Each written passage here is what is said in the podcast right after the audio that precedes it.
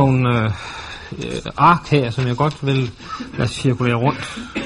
Øh, jeg har lavet 40. Øh, det er jo prækult, der er flere end 40.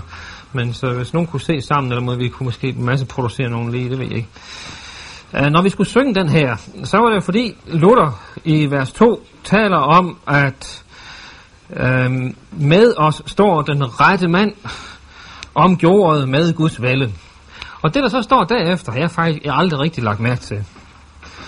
Men der står så, det er den herre Krist, og sejr får han vist.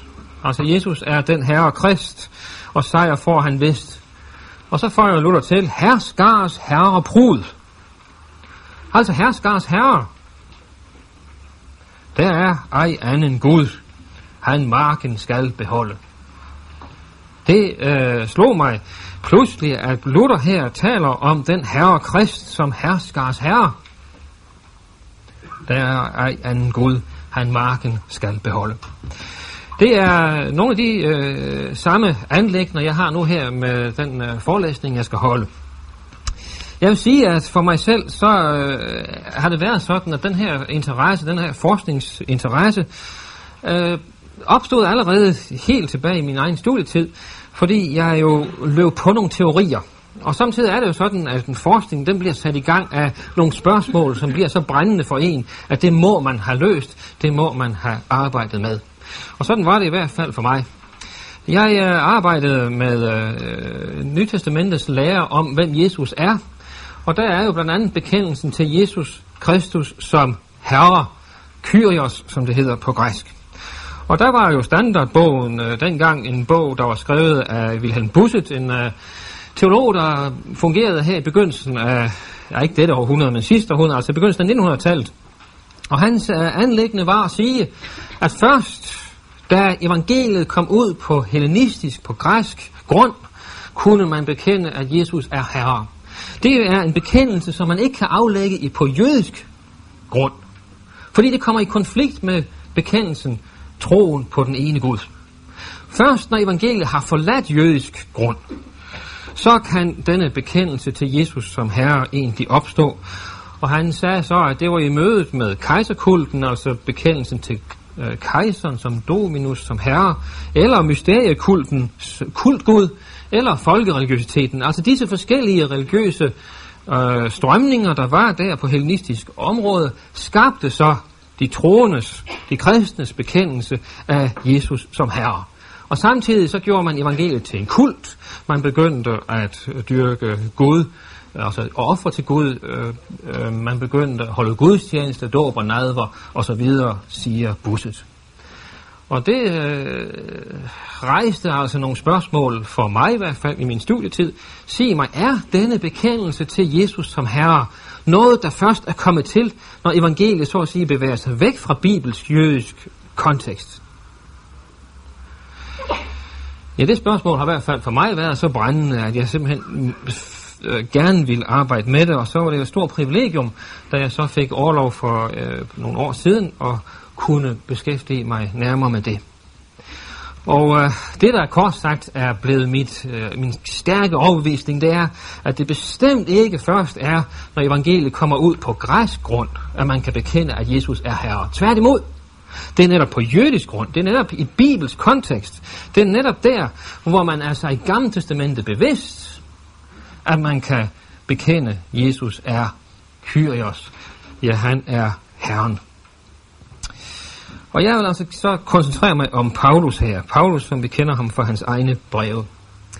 Og min tese er altså, at det i mange tilfælde er rigtigere at sige, Jesus er Herren. Mange steder er det selvfølgelig rigtigt nok at oversætte, Jesus er Herre. Men der er en lang række sådan trænante formuleringer, hvor det vil være lige så, ja bedre, øh, lige så rigtigt, ja bedre at sige, han er Herren. Øh, I øh, 2. Korintherbrev kapitel 4 fik vi, øh, har vi fået en ny oversættelse. I den tidligere oversættelse hed det, for vi prædiker ikke os selv, men Jesus Kristus som Herre. Men i 92, der blev det lavet om, for vi prædiker ikke os selv, men Jesus Kristus som Herren. Og jeg synes jo, det er en fremragende oversættelse. Jeg ved ikke, hvorfor oversætterne lavede om på det. Men øh, man skifter altså formulering. At vi prædiker Kristus som Herre, hed det før.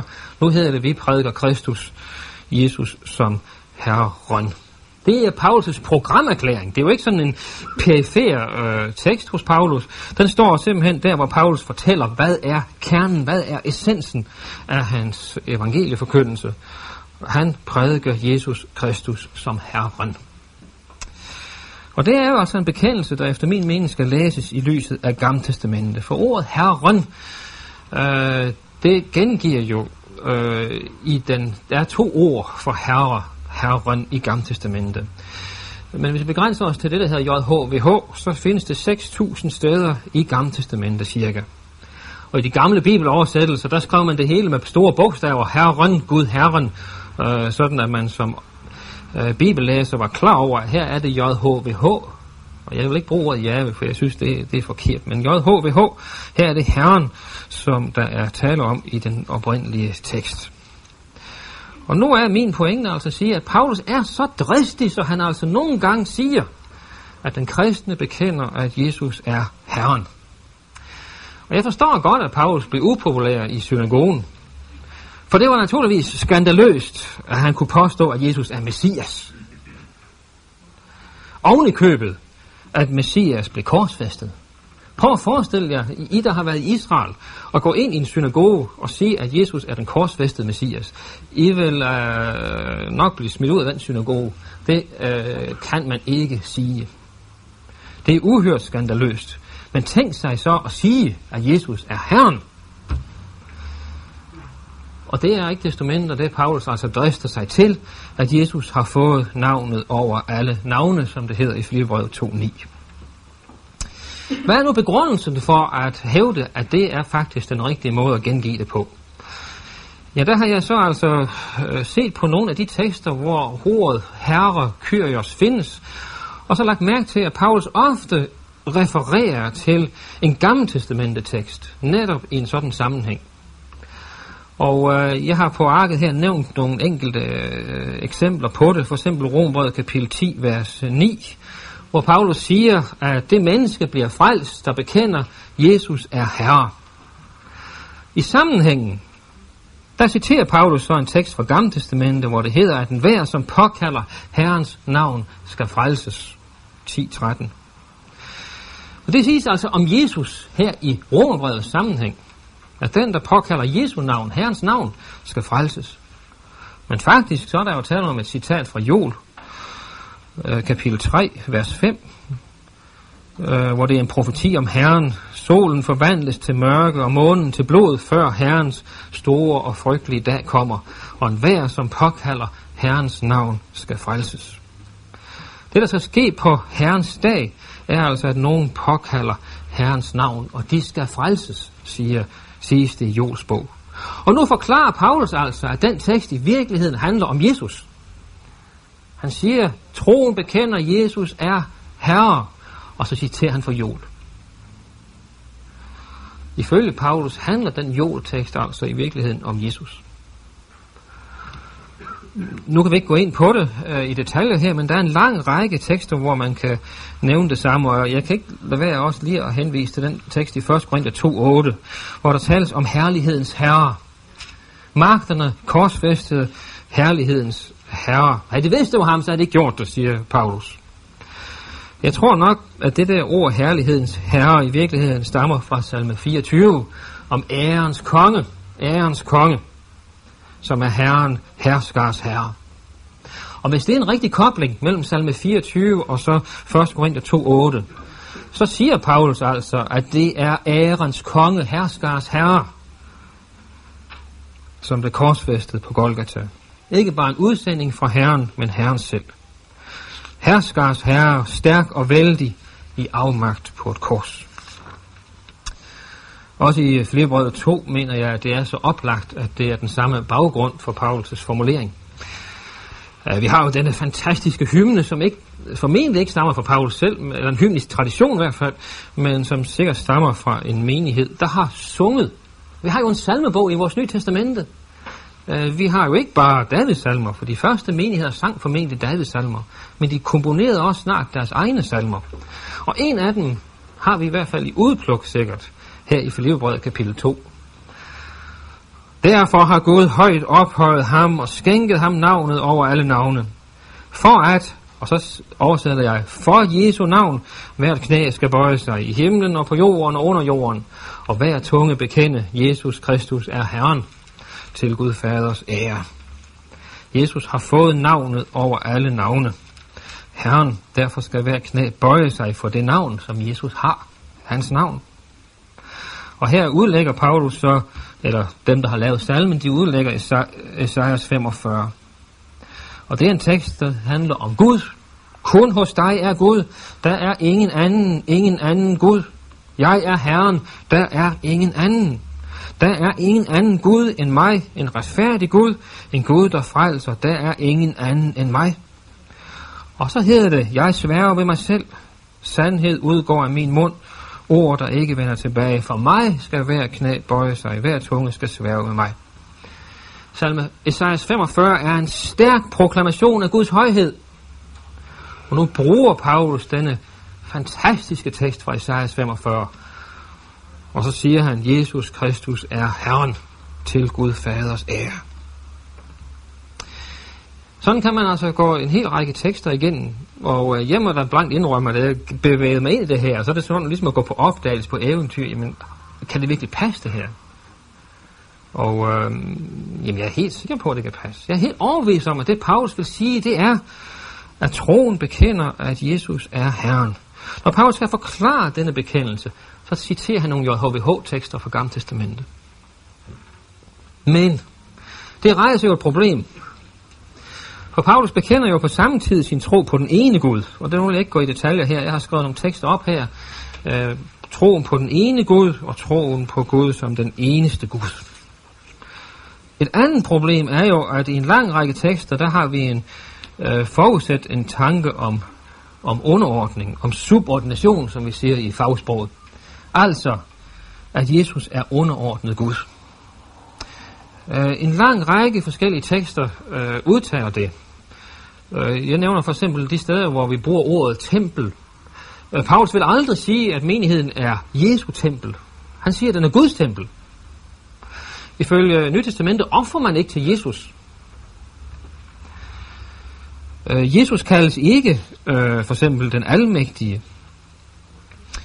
Øh, en lang række steder øh, har vi direkte udtalt, at der er en forskel på Jesus og Gud. Og meget markant er det jo i de der tre tekster fra 1. Korintherbrev, som jeg har nævnt på arket, 1. Korinther 3, 23 og 11, 3 og 15, 24 til 28. lang række steder, der taler Paulus om Gud som far, eller Jesu far, eller vor far. Og han kombinerer tit bekendelse til Jesus som far med en skildring af Jesus som herre. Ja, det kan næsten nogle gange se ud som om, at Paulus ligefrem øh, kan sætte et, ikke et lighedstegn, men dog en parallel imellem at være herre og at være søn. Øh, når Paulus skildrer forholdet mellem Gud og Jesus, så taler han faktisk oftere om fader og herre, end om fader og søn. Så Paulus kan altså på forskellige måder forbinde herre og søn. Det siger jo lidt om, hvor mange facetterede, hvor, hvor mange forskellige øh, betydninger ordet Kyrios, ordet herre, kan have. For naturligvis er Paulus ikke afhængig af Gamle Testamentet, når han siger, at herre er søn, fordi JHVH er ikke søn. Den gode Herren, vi har i Gamle Testamentet, er ikke søn. Han er faderen. Og derfor synes der jo at være et vis kollision her. Fordi hvordan kan Paulus på den ene side sige, at Jesus er Herren, og alligevel sige, at han er søn, og netop ikke fader? Ja, Paulus bruger jo aldrig ordet fader om Jesus Kristus. Så vi har altså, og øh, det kunne godt udfoldes noget mere, men jeg vil ikke gå mere ind på det nu her.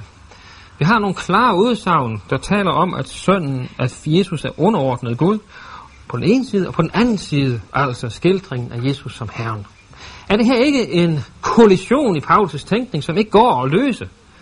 Modsiger Paulus ikke sig selv her? Er det ikke simpelthen bare et kruks for tanken, som vi bare må sige, Paulus han kommer med øh, nogle tanker, som er lidt i øst og vest. Ja, det er jo fristende at forsøge at løse det her problem ved at antage, at der mellem Jesus og Gud er tale om det, man kan kalde en funktionel og ikke en ontologisk identitet. Det lyder vældig abstrakt, men det er ikke så, så, øh, så farligt. Det, det drejer sig jo kun om det, at man så siger, jamen, Jesus gør Guds gerning. At når Jesus bekendes som Herren, så betyder det kun, at Jesus og Gud har samme funktioner. De er dommer, de er herrer, øh, de øh, opretholder øh, skaberværket osv. osv. Så man siger så, at Jesus gør Guds gerning. Han gør Guds gerning, og derfor bekender man, at Jesus er Herren. Og hvis det er en rigtig tankegang, så er Jesus jo altså ikke i substantiel henseende, altså med hensyn til væsen, et med Gud. Han gør Guds gerning, og det skal så være baggrunden for at, skildre, at Paulus skildrer Jesus som Herren. Det er en meget anvendt måde at løse det her problem på, at Jesus er underordnet Gud og samtidig bekendt som Herren. Det løses altså ved at sige, at Jesus gør Guds gerning, og det kun i den forstand bekendes han som Herren. Jeg mener altså, at det er en utilfredsstillende løsning af det her spørgsmålsproblem. For det er da rigtigt, at Jesus gør Guds gerning, ja, bestemt. Men Paulus' bekendelse af Jesus rækker langt videre. Det her er ikke bare spørgsmålet om, at Jesus gør Guds gerning, men han er Herren. Det er proklamation. Fire steder hos Paulus har vi denne proklamation. Jesus er Kyrios, han er Herre, og det skal tages for pålydende. Paulus bekender ikke bare, at Jesus gør Guds gerning, eller Herrens gerning. Bekendelsen siger ikke bare, hvad Jesus gør, den siger, hvem Jesus er. Jesus er Herren. Og øh, Jesus bærer altså Guds Herrens eget navn. Og som bekendt i semitisk tankegang, så er navnet ikke bare en etikette, men navnet udtrykker typisk en væsentlig side af den pågældendes identitet. Han svarer til sit navn, så kan, man for eksempel, kan det for eksempel hedde om Nabal, 1. Samuel 25, 25. Han svarer til sit navn. Og sådan er det også, når Jesus bekendt som Herren. Han svarer til sit navn. For kun den kan bære Guds navn, som selv er Gud. Man kan naturligvis ikke bære Guds navn, og så ikke være Gud. Man kan ikke bære Herrens navn, og så ikke være Herren. Profeterne kan proklamere, så siger Herren, som det hed i den gamle oversættelse, eller Herren siger. Men øh, ingen vil påstå, at en profet er Herren. Men det er det, Paulus siger om Jesus. Profeten gør Guds gerning. Det gør Jesus også. Men Jesus er Herren og forskellig fra en profet. Så jeg mener altså, det er klart utilstrækkeligt at sige, at Jesus er Herren, fordi han gør Herrens gerning. Men så, så er problemet der jo stadigvæk. Hvordan skal vi løse de to, øh, løse forhold mellem de to øh, aspekter? Ja, en øh, øh, ekseget ved navn øh, Hurtado, eller hvordan han nu, hans navn nu skal udtales, har beskæftiget sig med den her problemstilling. Og han mener, at man i den antikke jødedom kan spore tre typer af guddommelige formidlerskikkelser, altså skikkelser, der er mellem Gud og mennesket. Der er for det første øh, de guddommelige egenskaber, øh, altså egenskaber ved Gud, attributter, som bliver personificeret, visdommen og ordet, der er patriarkerne for det andet, Enoch og Moses, og der er for det tredje ærkeengle. Og pointen er så, at de første kristne, de bekender Jesus som Herren, så brugte man så at sige denne kategori, som var arvet i den antikke jødedom, og i lyset af disse formidlerskikkelser bekendte man så Jesus som Herre. Man omtolkede naturligvis øh, bekendelsen, øh, men ikke desto mindre, så knytter man til ved disse antikjødiske forestillinger om en guddommelig formidler. Øh, hvad skal man nu sige til det? Jamen jeg personligt synes der, at der er noget meget vigtigt og spændende. For naturligvis har man ikke talt ud den blå luft, da man bekendte Jesus er Herren. Man har på en eller anden måde talt det sprog, som blev talt i samtiden. Og det var blandt andet det her.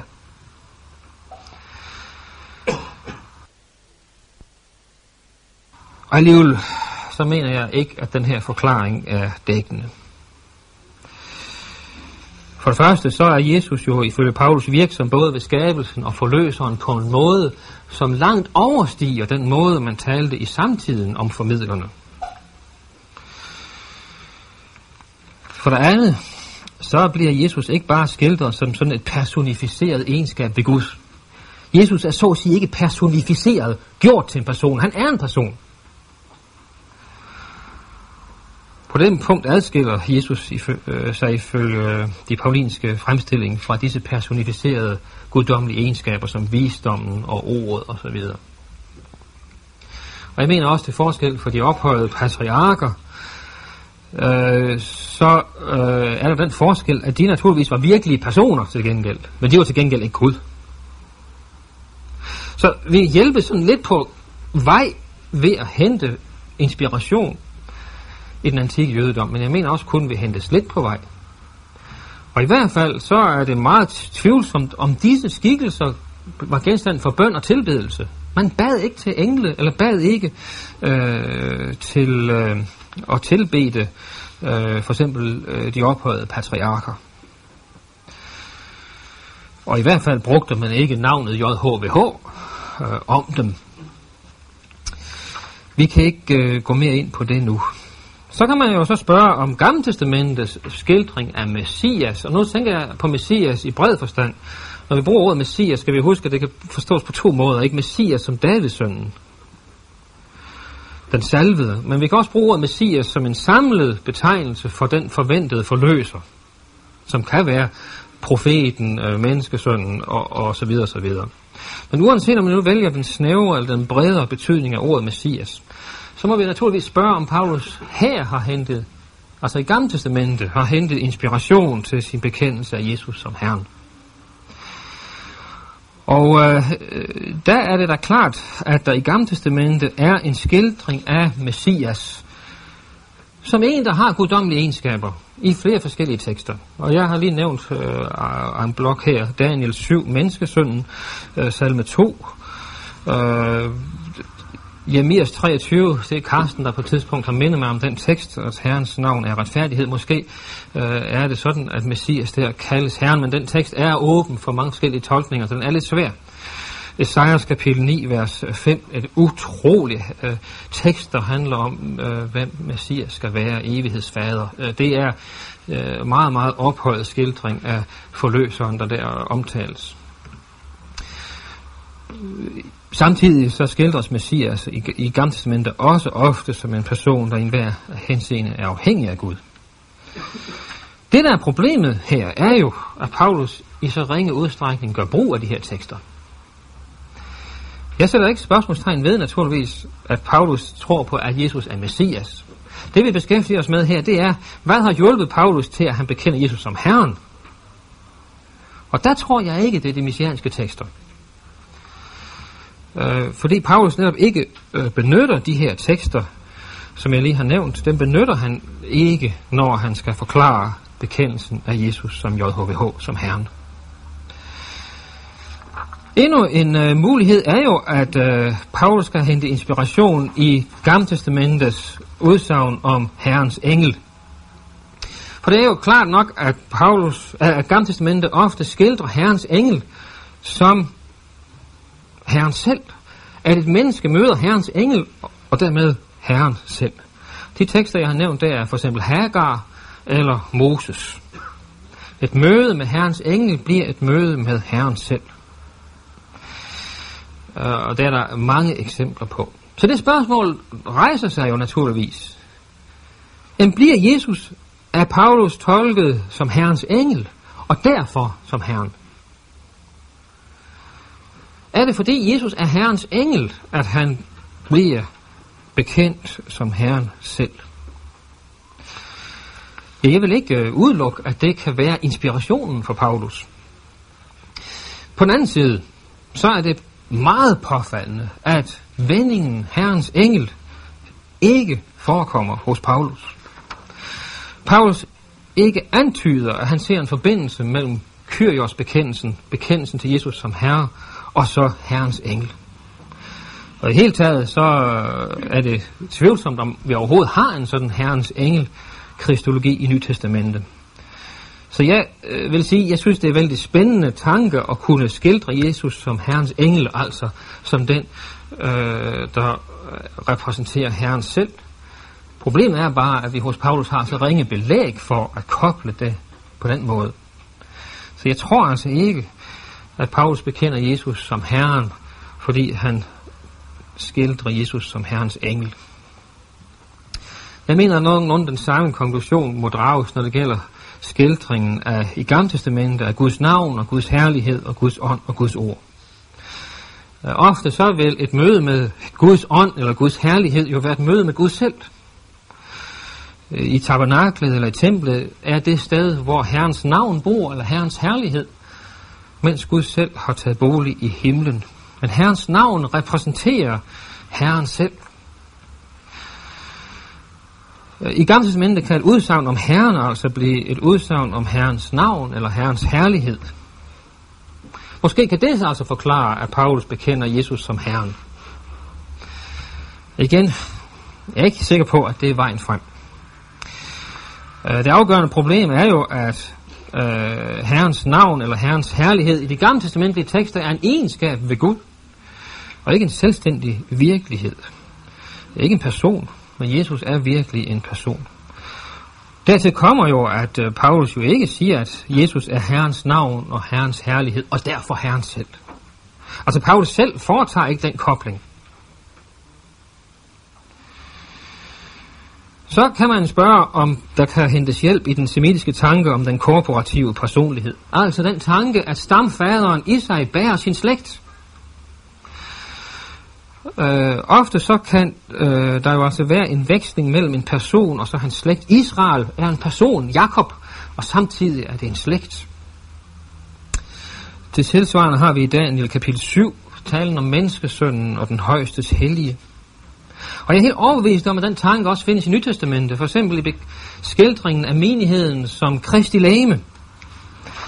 I øh, 1. Korintherbrev kapitel 12, vers 12, 1. Korintherbrev kapitel 12, vers 12, der øh, skildrer Paulus menigheden som Kristus selv. Han siger, at sådan som der er et lame med mange lemmer, sådan er der også med Kristus, og så sigter han til menigheden. Han drister sig dertil at sige, at menigheden er Kristus. Og jeg er helt, jeg, jeg, jeg tror, at det Paulus der refererer til, det er det råb, der mødte ham fra himlen, da han mødte Jesus ved Damas, ude ved Damaskus. Jeg er Jesus, som du forfølger. Paulus forfulgte de kristne. Men det var Jesus, han forfulgte. Ja, for de kristne var Jesu læme. Og jeg tror, at ved den lejlighed gik det op for Paulus, at der er et sådan nært fællesskab mellem Kristus og hans læme, menigheden, at man ikke kan forfølge menigheden uden også at forfølge Kristus selv. Fordi det er den tanken om den korporative personlighed, der på den måde forener stamfaren med hans slægt. Menighedens stamfader er Kristus, og derfor kaldes menigheden Kristi lame. Spørgsmålet er jo nu, kan den tanke også overføres til Gud selv? Kan den tanke også overføres til Gud selv, så man kan tale om Gud som en korporativ person? En Gud, der i sig rummer en flerhed, en pluralitet. Sådan at Guds pluralitet, den korporative dimension, den manifesterer sig i begreber som ånd, det guddommelige ord og navnet osv. Der er en amerikansk exeget, der hedder Capes, der har undersøgt det her. Jeg tror virkelig, han er på ret vej, når han siger, at her har vi altså noget af nøglen til forståelsen af, hvordan man kunne bekende Jesus som Herren.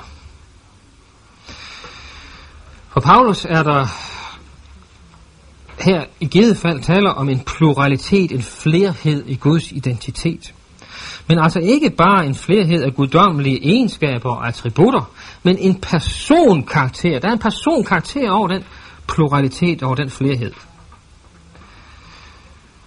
Samtidig så er foretegnet, at Gud er en. For troen på Jesus som Herren resulterer jo for de kyrios bekendende kristne ikke i flerguderi, i politisme, men bekendelsen af Jesus som Herren hører jo hjemme i, inden for troen på Gud som den ene Gud. Det var altså muligt for de første kristne at samordne enhed og, pl- og personal pluralitet, altså at forene troen på den ene Gud med det, at der i Gud er en flerhed, en pluralitet. Og dermed bliver der også i den kristne menighed tale om en ny definition af monoteismen. For Jesus er ikke en anden Gud ved siden af den ene Gud, men den ene Gud har åbenbart sig som en og som en pluralitet. Jeg tror altså, at det er den rigtige vej frem, og det øh, er jeg blevet overvist om på grund af det, Paulus siger i 1. Korintherbrev kapitel 8. I 1. Korintherbrev kapitel 8, der øh, har vi en, øh, et udsagn, hvor Paulus siger, der er kun én Gud. Der er mange afguder, men kun én Gud. Det siger Paulus jo over for disse korinther, som gerne vil deltage i denne kult, og så de har været ligeglade. Det siger, at der er kun én Gud. Så vi kan godt deltage i denne kult. Og der siger Paulus, at der er mange afguder, men kun én Gud. Det er ikke kun den ene Gud, der eksisterer, men der er kun én Gud. Paulus betyder bekendelsen til den ene Gud, altså at kun Gud er Gud. Gud er Gud. 1. Korinther 8, 4. Nede i 8, 6, der udlægger han så troen på den ene Gud. Han gentager det monoteistiske udsagn, at der er én Gud. Men det overraskende er jo, at når Paulus skal udfolde troen på den ene Gud, så bliver det til ham for en, en bekendelse til den ene Gud, Faderen, og til den ene Herre, Jesus Kristus. Meget underligt, hvordan Paulus dog kan, kan forklare denne monoteisme, denne tro på den ene Gud. Og formuleringen er værd at lægge mærke til med dette hejs, dette en. For vel kan Paulus i nogle tilfælde taler om Jesus som Gud, men kun faderen er én Gud. Kun faderen er én Gud. Men det overraskende hos Paulus er, at vel kan faderen kaldes Kyrios, men kun Jesus er den ene herre. Hejs Kyrios.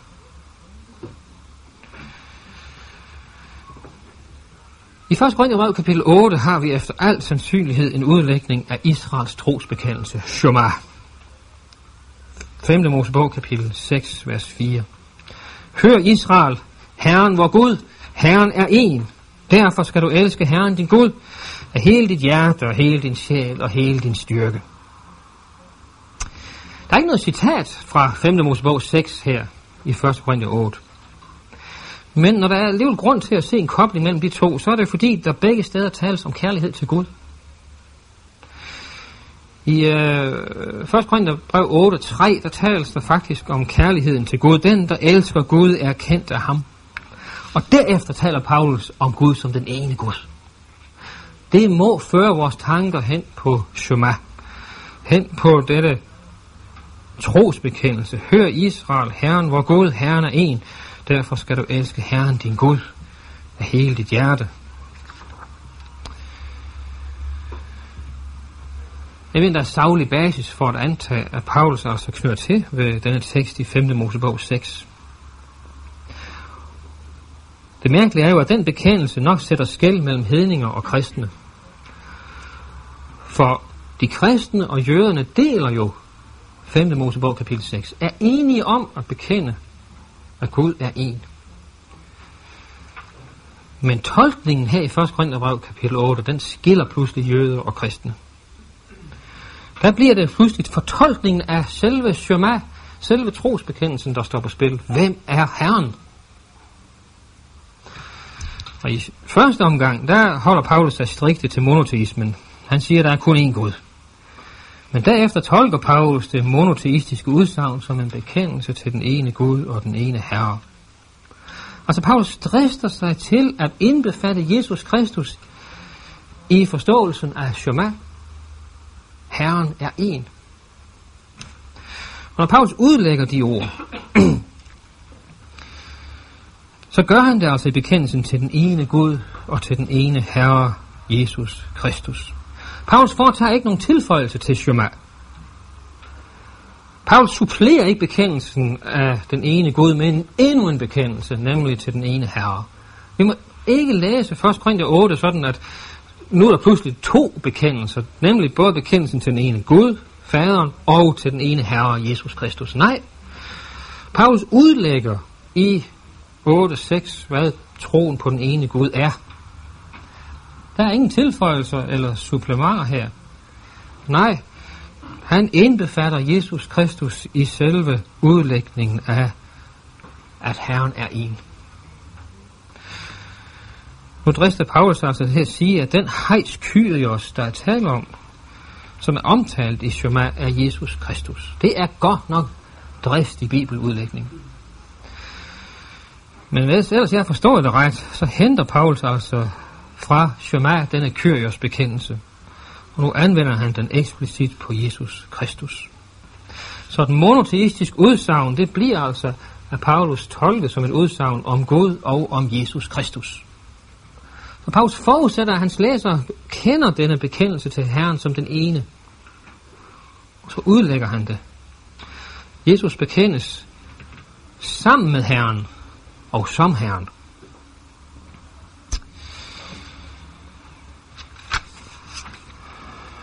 Bekendelsen af Jesus som Herren er altså ikke aflagt i et opgør med troen på den ene Gud. Tværtimod, troen på den ene Gud står usvækket ved magt. Men den ene Gud kan altså, hvis det er rigtigt at antage tanken om den korporative personlighed, rumme en pluralitet i sig. Og det er så for mig at se, det der muliggør, at Paulus kan bekende både troen på den ene Gud, og samtidig bekende Jesus som Herren. Øh, de første kristne fra Nordgrund af, de har, tror jeg, da de skulle bekende, hvem Jesus er, hentet inspiration mange steder fra. Og jeg tror virkelig, man har hentet inspiration i tanken om, om Guds ord og Guds ånd og Guds herlighed og Guds navn og Herrens engel osv. Jeg tror først og fremmest, at det er tanken om den korporative personlighed, der har dannet baggrund for bekendelsen af Jesus som Herren. Men det er altså i første og fremmest monoteismen, troen på den ene Gud, som altså har været indfaldsvinkel. Og derfor bliver der tale om en kristologisk monoteisme. Hvis det er rigtigt, så er det altså ikke først og fremmest forventningen om en messiansk forløser, der danner baggrund for, at Jesus, for bekendelsen af Jesus som Herren. Der er jo ikke det fjerneste tvivl om, at Paulus han tror på, at Jesus er Messias. Det er jo ikke det, vi snakker om her, vel? Spørgsmålet er, hvorledes er Paulus nået til bekendelsen af Jesus som Herren? Og det tror jeg ikke, at han er nået til gennem skildringen i Gamle Testamentet af den messianske forløser. Paulus tænker her ikke messiansk, han tænker monoteistisk. Han erklærer, at Jesus er Kyrios med tanke på, at Herren er en. Og det er altså som sagt en dristig formulering, men jeg kan ikke læse 1. Korinther kapitel 8, vers 4 og 6 på anden måde. Paulus indbefatter Jesus i Guds egen identitet. Paulus svarer på spørgsmålet, hvem er Gud? Hvem er Gud? Og når Paulus skal svare på det spørgsmål, så kan han kun svare fyldeskørende ved at indbefatte Jesus. Og jeg tror, for nu også gøre en lang historie kort, at det var hans Damaskus oplevelse. Det var det, der skete ved Damaskus, som gav Paulus dette syn. I virkeligheden handler 2. Korintherbrev kapitel 4 nemlig om Paulus omvendelse ved Damaskus. Og når Paulus der siger, at vi bekender, at Jesus Kristus er Herren, så er det fordi Jesus Kristus åbenbarer sig som Herren for ham ved Damaskus. 2. Korintherbrev kapitel 4, vers 1-6 handler om Paulus' egen oplevelse ved Damaskus, blandt andet. Og det er baggrunden for, at Paulus nu kan proklamere, at Jesus er Kyrios, at han er Herren. Paulus indbefatter Jesus i Guds egen identitet. For så at vende tilbage til udgangspunktet. Busset sagde, de kristne kan ikke bekende på jødisk grund, at Jesus er Herre. Først når man bevæger sig væk fra Bibels tankegang, først når man bevæger sig væk fra en jødisk tankegang, går det an at bekende, at Jesus er Herre, at han er Kyrios. Det sagde Busset. Jeg mener, at det er lige præcis modsat. Det er først netop, når man kender Gamle Testamentet. Det er først netop, når man kender 5. Mosebog kapitel 6. Når man kender disse tekster fra Gamle Testamentet. Det er først da, at man forstår Paulus bekendelse af Jesus som Herren. Jeg nåede det vist lige præcis.